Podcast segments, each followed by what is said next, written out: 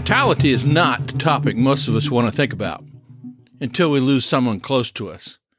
But is whistling past the graveyard good planning?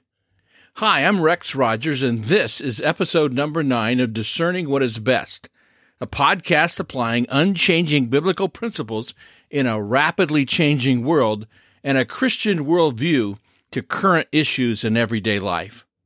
The Old Testament patriarch Methuselah has always intrigued me. First of all, his father Enoch was 65 years old before Methuselah was even born. Then Methuselah lived 187 years before he fathered his first son, Lamech. After that, he lived another gazillion days, fathering sons and daughters, and finally giving up the ghost when he hit, can you believe it, 969 years old. If I lived as long as Methuselah, I'd have 900 more years to go. It's unimaginable. Methuselah lived long enough to see his grandson Noah reach 500 years and father Methuselah's great grandsons, Shem, Ham, and Japheth.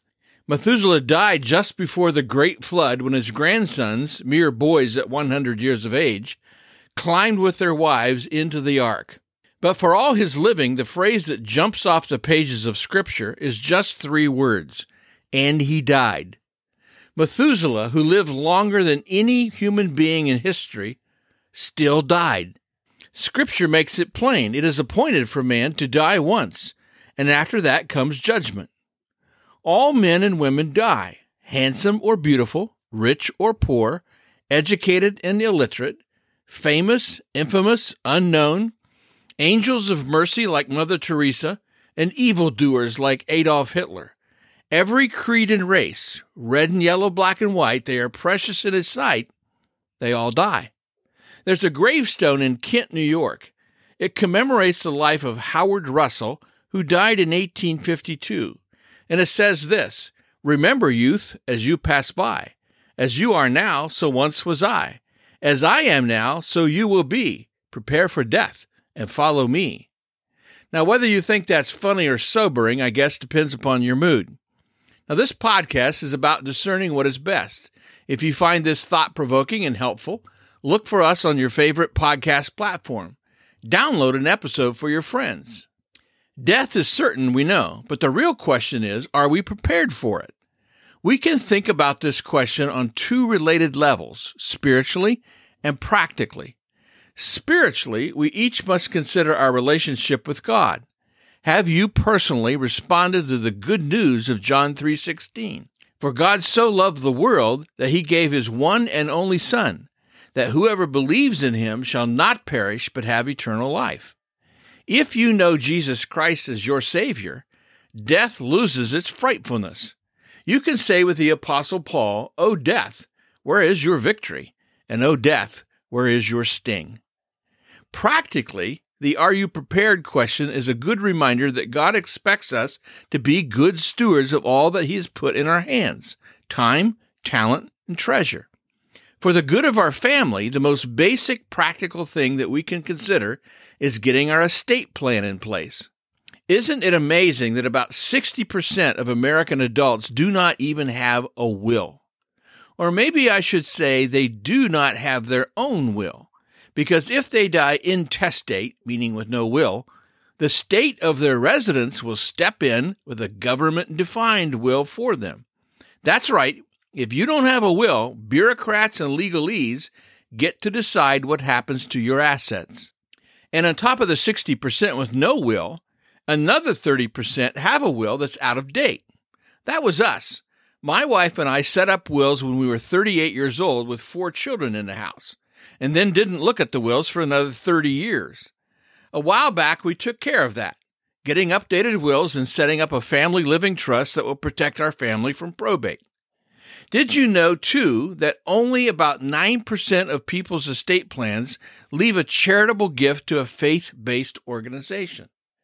People who have lived generously all their lives, tithed regularly, perhaps supported multiple ministries, often make no provision for Christian ministry in their wills and trust. Why? Probably because they were never taught to consider this kind of gifting, never thought of it at the time, and no one reminded them. Meanwhile, the biblical command of stewardship is clear.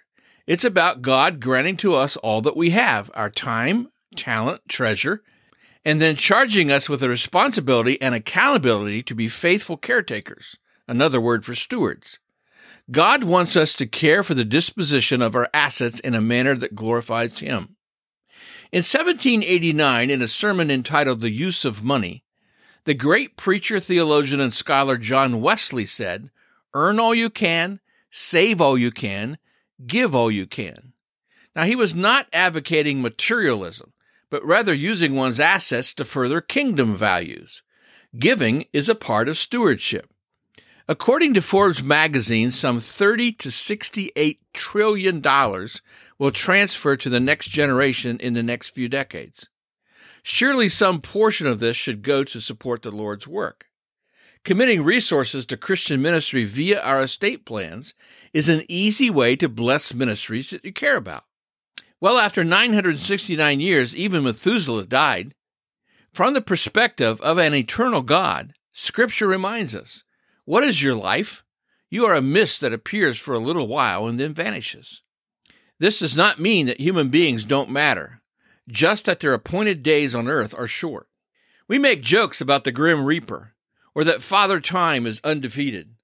But what matters is whether we honor God by being good stewards of all with which He has entrusted us. If you have not looked at your legal documents for years, or even more, if you don't have a will and a family living trust, I strongly encourage you to take steps today to get your will and trust in place. You can learn more and gain free assistance by checking the website of the ministry with which I serve. You can find a lot of information at SAT number 7 USA.org.